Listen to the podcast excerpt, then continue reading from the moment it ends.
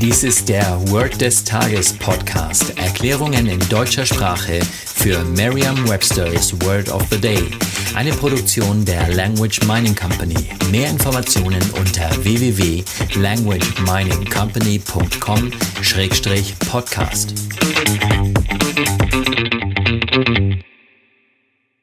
Das heutige Word des Tages ist Hydrate, geschrieben H-Y-D-R-A-T-E. Eine englische Definition ist to supply something with water oder to drink enough water. Eine Übersetzung ins Deutsche ist so viel wie bewässern oder mit Wasser versorgen oder in diesem Beispielsatz genügend Wasser trinken oder zu sich nehmen. Hier der Beispielsatz aus Merriam-Webster's Learner's Dictionary.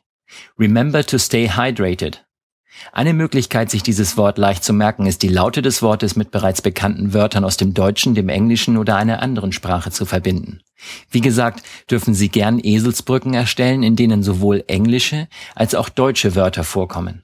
Stellen Sie sich vor, Sie sitzen high, also hoch, auf einem Draht, während überall herum Wasser ist. Sie trinken Wasser. Wasser tritt aus ihren Poren heraus. Sie schwitzen also und so weiter.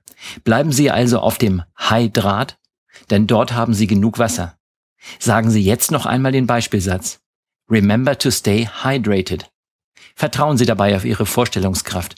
Je intensiver Sie sich die Situation vorstellen, desto länger bleibt die Bedeutung des Wortes und des ganzen Satzes in Ihrem Gedächtnis.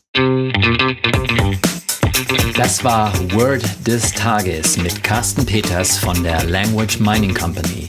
Mehr Informationen unter www.languageminingcompany.com-podcast.